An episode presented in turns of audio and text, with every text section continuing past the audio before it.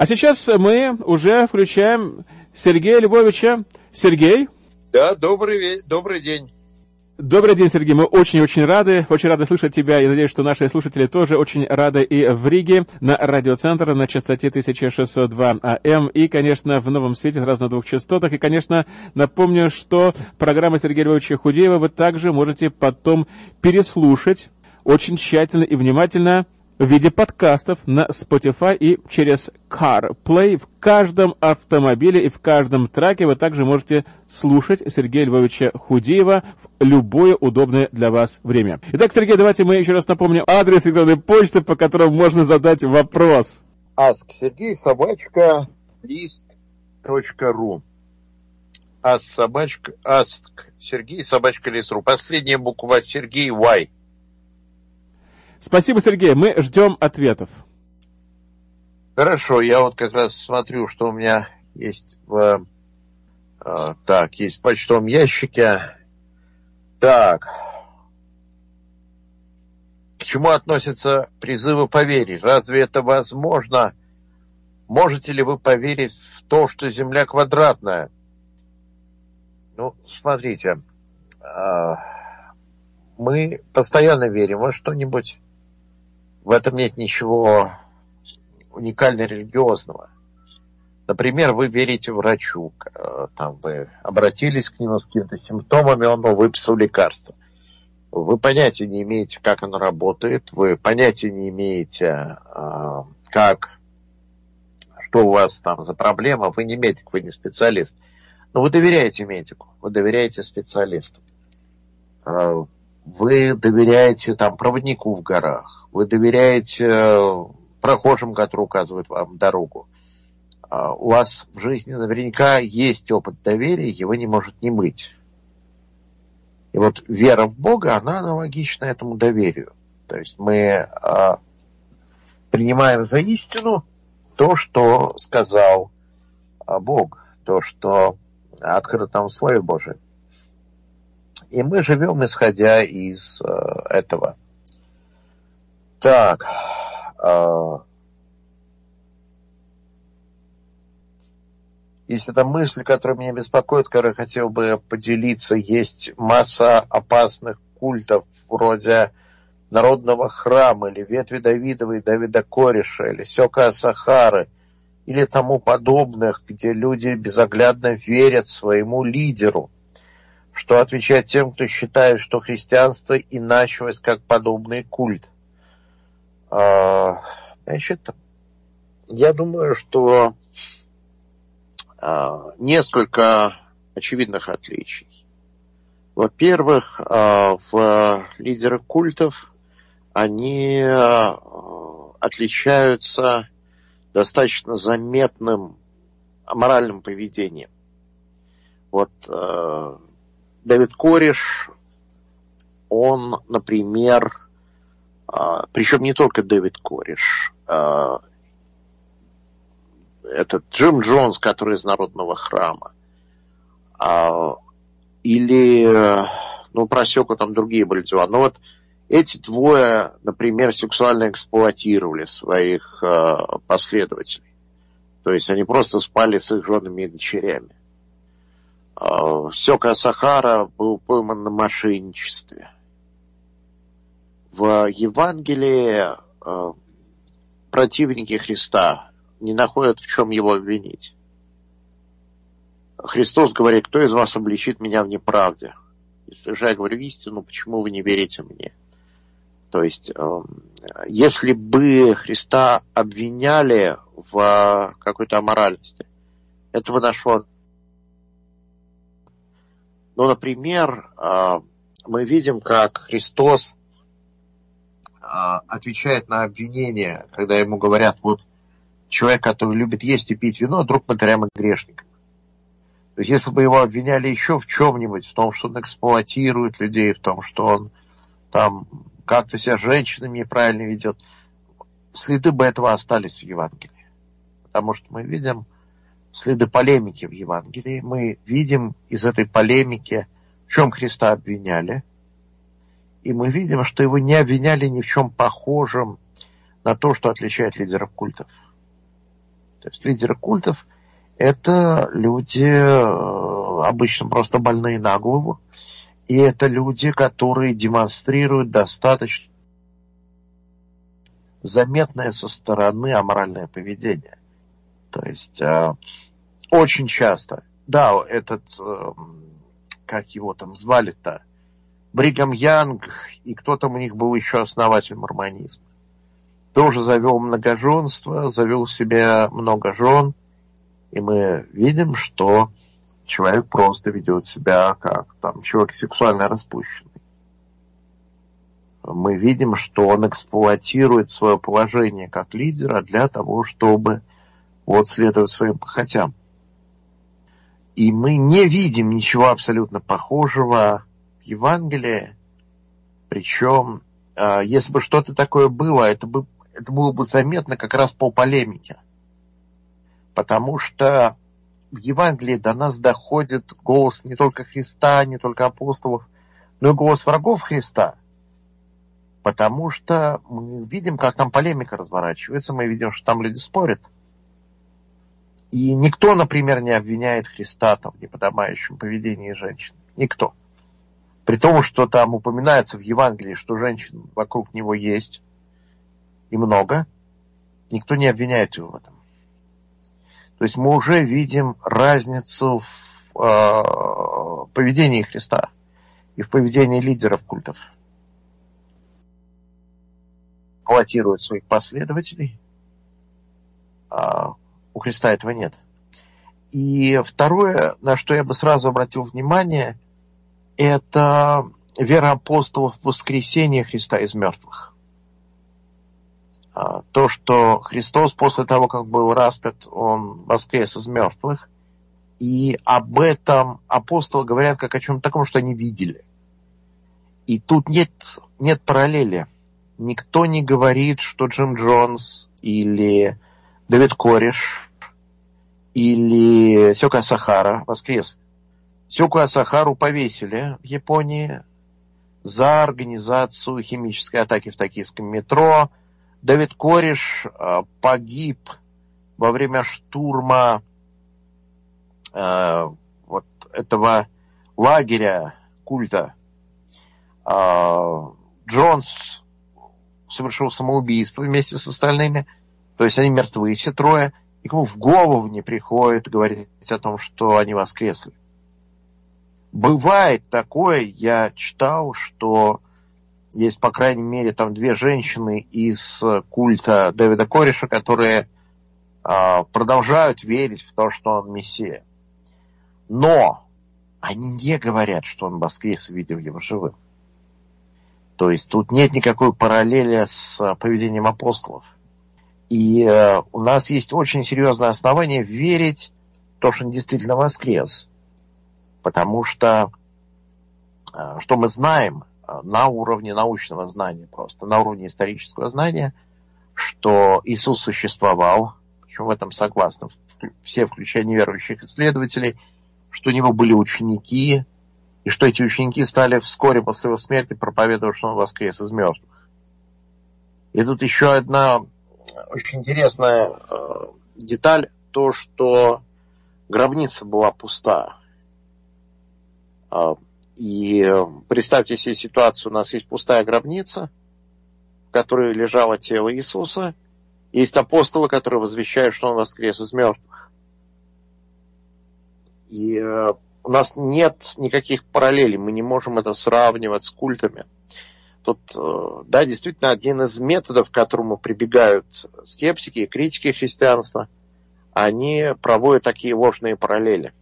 Но тут параллели просто нет никто из лидеров этих культов не воскресал.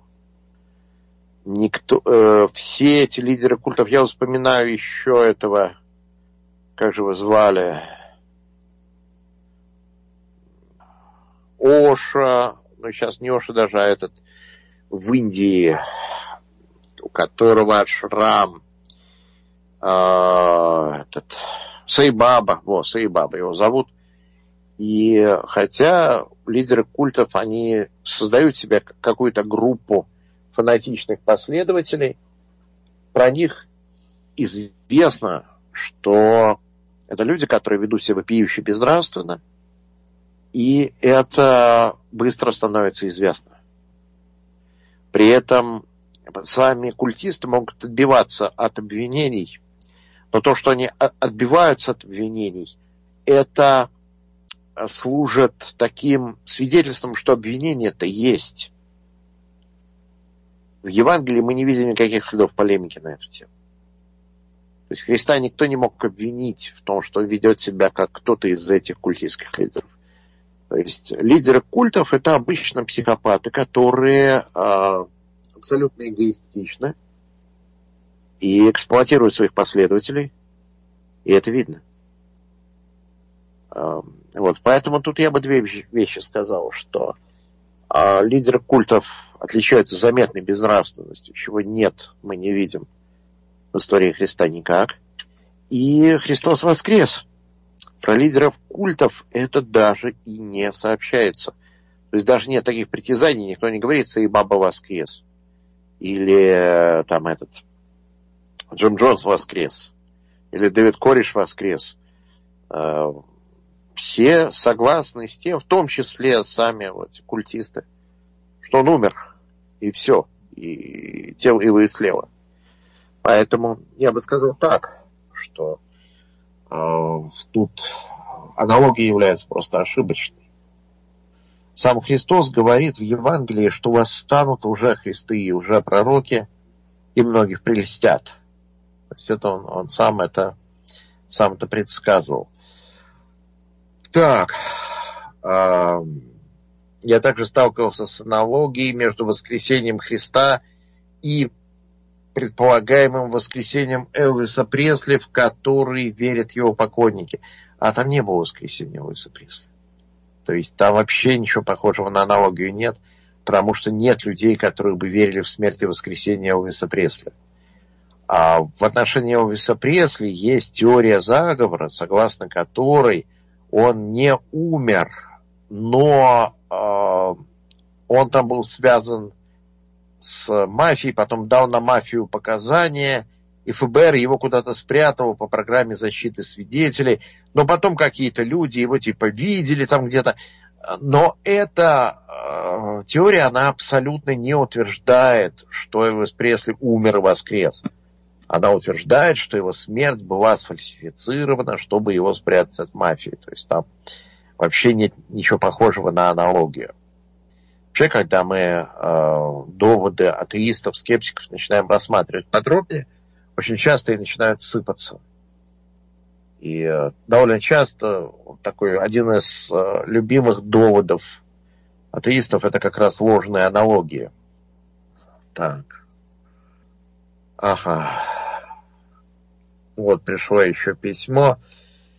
А, так, поклонники Сёка Сахары искренне верили в то, что он есть Христос, и они считали его хорошим и нравственным человеком, как и христиане считают Христа таким. А нет ли тут параллели? Нет. А, собственно, я же уже говорил, что а, если ну, ну, смотрите, я вот э, на примере Саибабы, я про него недавно читал, кто это такой вообще. Ну, это такой был гуру в Индии, который претендовал на, э, на то, что он божество. Он э, показывал фокусы, причем, ну, тупо фокусы именно такие вот, как, которые в цирке показывают. Выдавал их за чудеса, и у него была какая-то группа значит, последователей, которые очень вообще вокруг него бегали. Ну, Гребенщиков там из известных в России людей туда ездил, там тоже что-то им восхищался. Но его э, обвиняли в э, домогательствах сексуальных. И это вызывало полемику, потому что, с одной стороны, там люди говорили, что он, значит, там, домогался, а с другой стороны, его поклонники говорили, что нет, там врут клеветники. Но сам факт э, полемики, он указывает на то, что да, такие обвинения выдвигались. В Евангелии мы не видим ничего похожего. То есть мы видим, как мы видим следы того, что Христа обвиняли. Обвиняли его в чем? обвиняли в том, что он любит есть и пить вино, друг мытарям и грешникам. То есть, что он э, там заходил в дома этих мытарей и там с мытарями э, значит, вкушал, был, был на трапезе. Но ничего другого ему вину-то и не ставили. То есть, если бы его обвиняли в том же, в чем обвиняли всех этих там культистских лидеров, следы этих обвинений, они бы оставались в Евангелии. Но там нет, нет ничего похожего. А, тут даже а, действительно Евангелие отражает точку зрения апостолов. Но а, даже когда мы читаем, если мы зайдем там и почитаем то, что пишут сторонники культов, то сама полемика, то, как они спорят, выдает то, с чем они спорят. Те обвинения, которые выдвигаются против их лидеров. Поэтому в Евангелии бы это было, ну, если бы там было к чему докопаться. Поэтому э, мы э, абсолютно точно можем э, сказать, что тут аналогия, она просто натянута и значит, не, не работает. А, так. Ага. Так, приверженцы других религий также горячо верят, мусульмане верят, что Коран – это истинное Слово Божие, в котором все истина, и поэтому не верят Библии. А чем их вера хуже? Ну, тем, что они ошибаются. А тем, что Коран не является божественным откровением. И тут нужно э, просто э, немножко отойти в сторону и сопоставить. Вот э, наше главное расхождение с мусульманами – это кто такой Иисус. И с точки зрения мусульман Иисус – это только пророк. Подчеркивается, что он не сын Божий. То есть он, конечно, пророк, он кто-то уважаемый, но ни в коем случае не сын Божий потому что, видимо, Мухаммед считал, что Сын Божий предполагает физическую связь между там, Аллахом и Марией, и, конечно же, он эту идею отвергал, а, ну и понятно, и правильно отвергал, а, и поэтому не считал Иисуса Сыном Божьим. И он не считал, что Иисус умер на кресте за наши грехи. Он считал, что э, Аллах его чудесным образом избавил. Тут логика, знаете, такая, что Э, Иисус был великий пророк, он был праведный человек, и поэтому немыслимо допустить, чтобы Аллах предал на смерть злодеям такого праведника. Ну, логика понятная, но э, Евангелие же говорит, что он умер не за свои, а за наши грехи. Но так или иначе, э, Коран отрицает смерть и воскресение Христа. И вот, по крайней мере, смерть Христа на кресте – это то, что нам исторически известно за пределами каких бы то ни было сомнений. В частности, потому что никто, а, никто не стал бы объявлять распятого Мессией. Распятие – это абсолютное поражение, это абсолютный провал. Это полная фиаско. И э, никто не стал бы объявлять э, человека, который умер такой жалкой смертью Мессии. И поэтому э, никто не стал бы придумывать. Вот поэтому мы точно знаем, что Иисус все-таки был распят. И что Коран ошибается. Что он поэтому не является Словом Божьим. Э, как вам сказать, вот часто эти атеистические аргументы, они держатся на том, что человек не углубляется дальше. Они играют роль такого мыслестопа.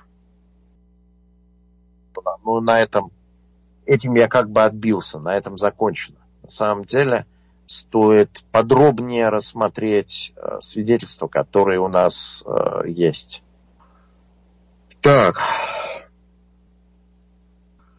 Некоторые христиане от бесов говорят, что это символическое изображение плохих сторон в человеческом характере. А, так. И что Иисус исходил из представлений своего времени, потому что невозможно было объяснять людям современные представления о психиатрии. Что бы вы на это сказали?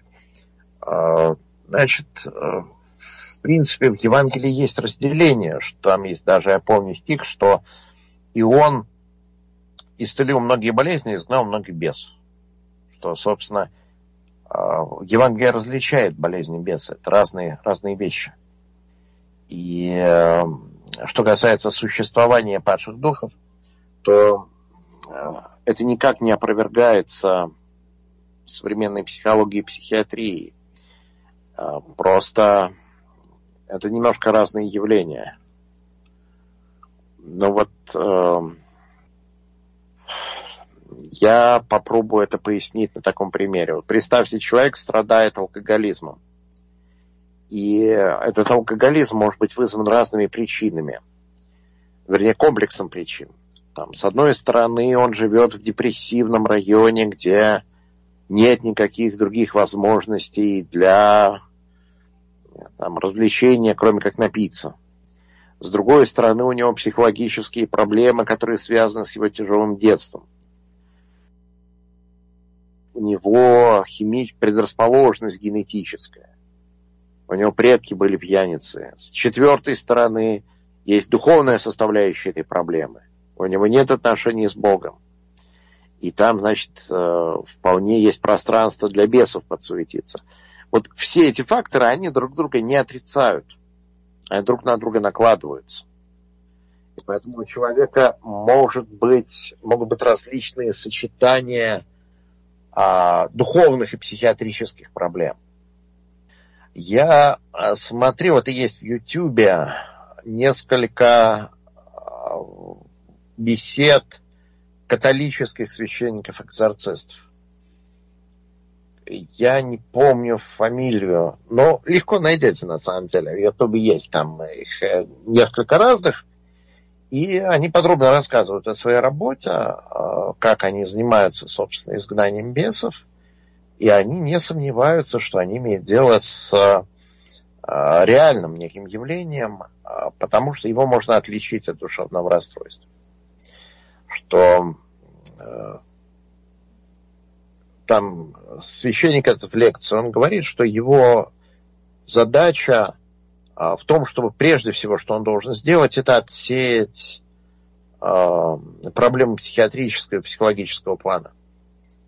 И он а, говорит так, что у него есть помощники, и помощники это, которые ему помогают, которые являются дипломированными профессиональными психиатрами и психологами, и которые при этом являются верующими католиками, то есть они в принципе допускают существование бесов, но они еще квалифицированы как психиатры.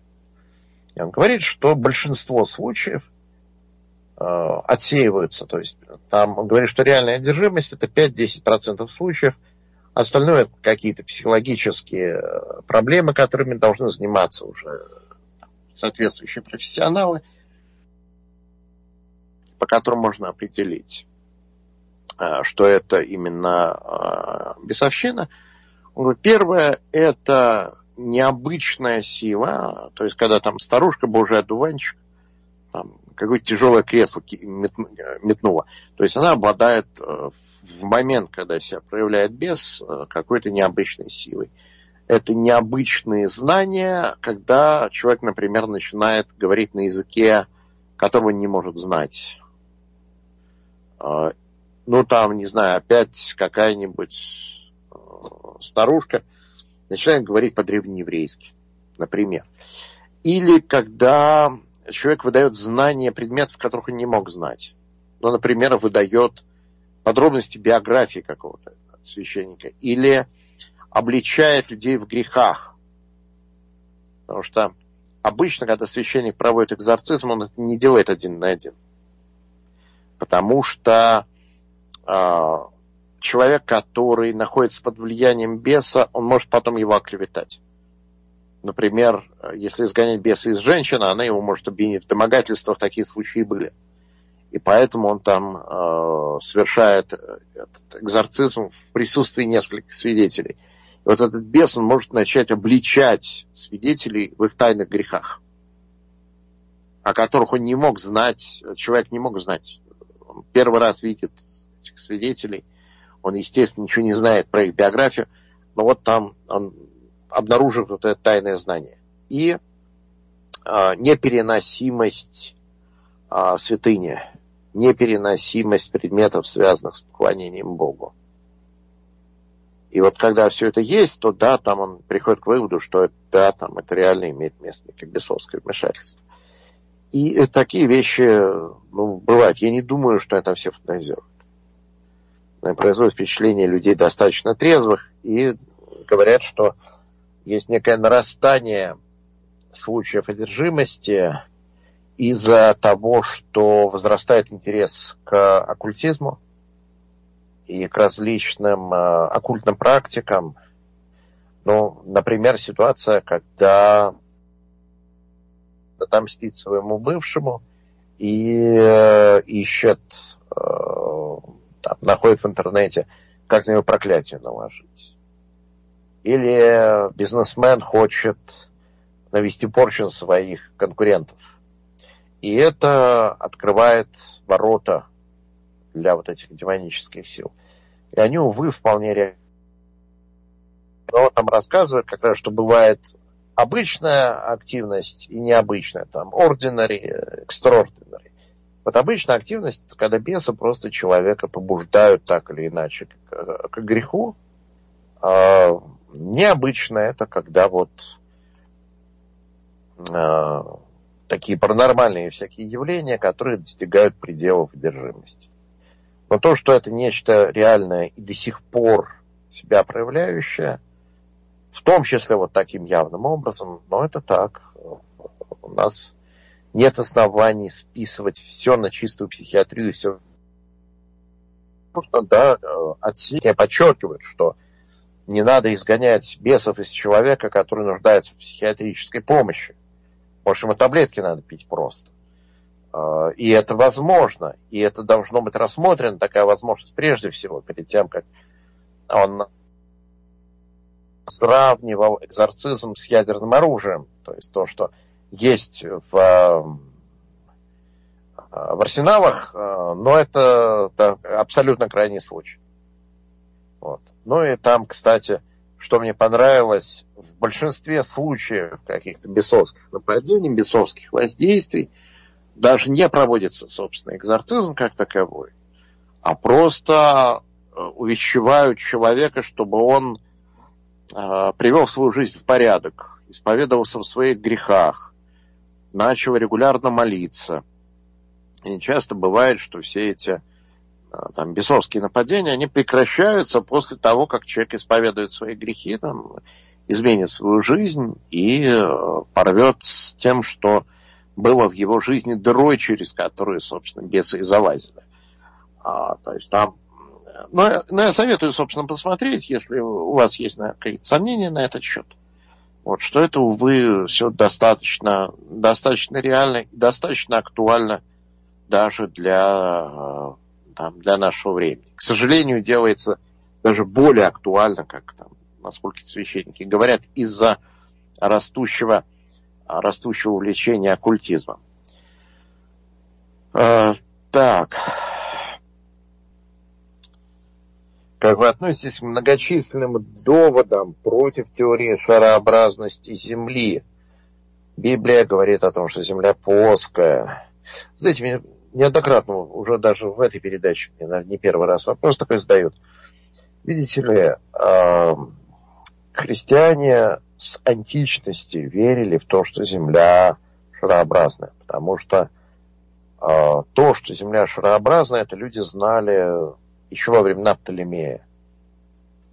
Люди знали, например, что корабль, когда он уходит, постепенно скрывается за горизонтом. То есть поверхность Земли, она круглая. И даже греки,